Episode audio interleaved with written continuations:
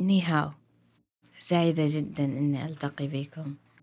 مكررة التحية وهذه الكلمة اللي تشبه إلى حد كبير كلمة الطير في اللغة الصينية هذه المرة اللقاء حيكون تحت عنوان اللي اتكسر يتصلح. في ثقافتنا إحنا إذا الأشياء اتحطمت أو إذا الأشياء ما عاد لها نفع ما بنحاول أصلا نفكر كيف نعيد تصميمها أو كيف نعيدها من جديد للحياة. لكن في الثقافة هذه اللي أنا أغرمت بيها مرغمة كل شيء يمكن إنه يعود لا وأحسن من القديم. الكنتسوجي كلمة يابانية. تعني إنك ترمم كل شيء قديم ولكن بمعدن أصيل بالذهب بالفضة بأي شيء ممكن إنك تعتبره قادر على أن يذوب في داخله ويحوله إلى قطعة تعود من جديد إلى الحياة.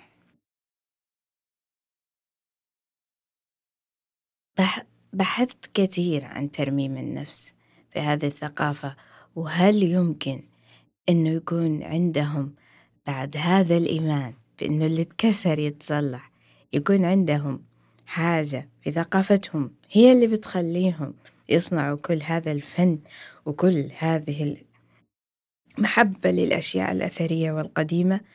فوجدت إنه في الطاوية أساسا بداية تأسيسها كانت محاولة عثورهم على إكسير الحياة وعلى إنه اليوم اللي أنت تعيشه لازم يكون أجمل يوم.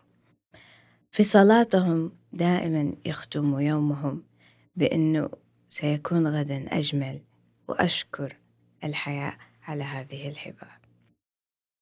كما نحن في صلاتنا دائما نشكر الواحد الأحد. جميل جدا إنك تستشعر معنى إنك تعيش هذا اليوم وأنت تبحث عن إكسير للحياة.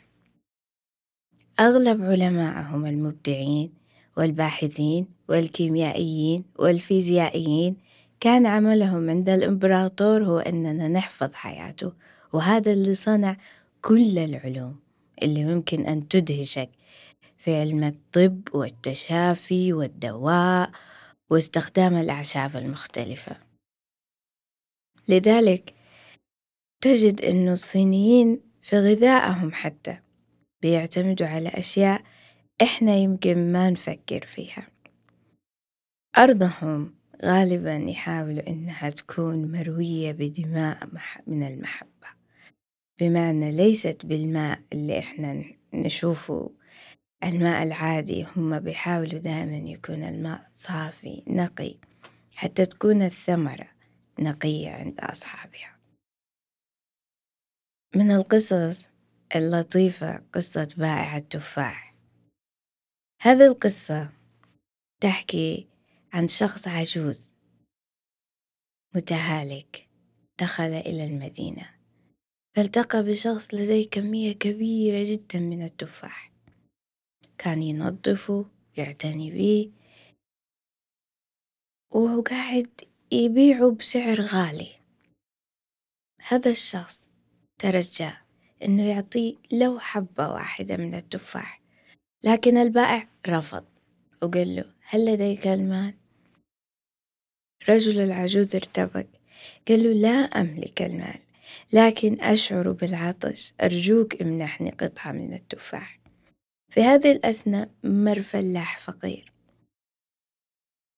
الغريب في الموضوع هذا الفلاح كان يحمل الماء لكن عندما اقترب من الرجل العجوز طلب تفاحة ولم يطلب الماء. فترجى البائع إنه يعطيه هذه التفاحة لهذا الرجل فقال له آسف إذا عنده مال أنا راح أعطي التفاحة ما عنده أنا ما راح أعطي.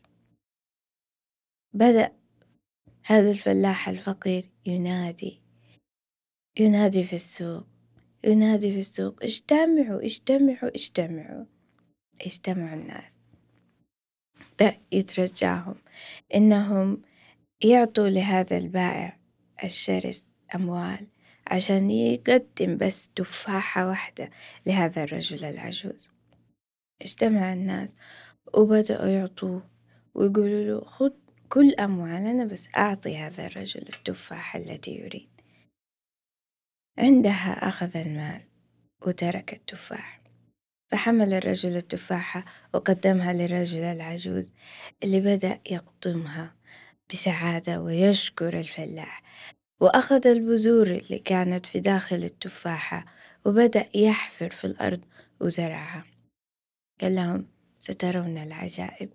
فجأة نبتت شجرة كبيرة من التفاح غطت المكان حتى أن الناس انبهروا بدأوا الناس يبتعدوا. قال هذه مكافأة لك أيها الفلاح. ما وقفت القصة إلى هنا. بائع التفاح. التفت فجأة فوجد إنه كل التفاح اللي كان عنده اختفى من العربة. ليش؟ لأنه المزارعين دفعوا ثمنه. بدأ يصيح بدأ يبكي. لكن شجرة التفاح كانت مثمرة. غطت السوق وبدأ الناس ياخذوا من هذه الشجرة ويعبوا عندهم في السلال في البيوت انتشر التفاح. لذلك تعرف هذه القصة دائما بقصة وردة التفاحة الثقافة الصينية دائما تؤمن بأنه نقدر نصلح الأشياء ونعيدها كما كانت.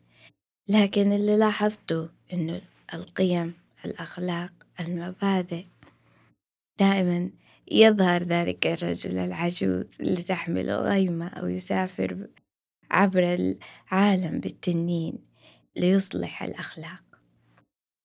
القيم والمبادئ موجودة عندهم دائما في المكانة العالية أو السامية. لذلك انتشرت الطاوية عندهم في فترة لأنها تؤمن بشدة بالقيم والأخلاق. الكلام عن هذه الثقافة أو عن إعادة ترميم الذات لا, تن... لا ينتهي أو لا يمكن أن تخدم حلقة من بودكاست سعيدة إني التقيت بكم مرة أخرى.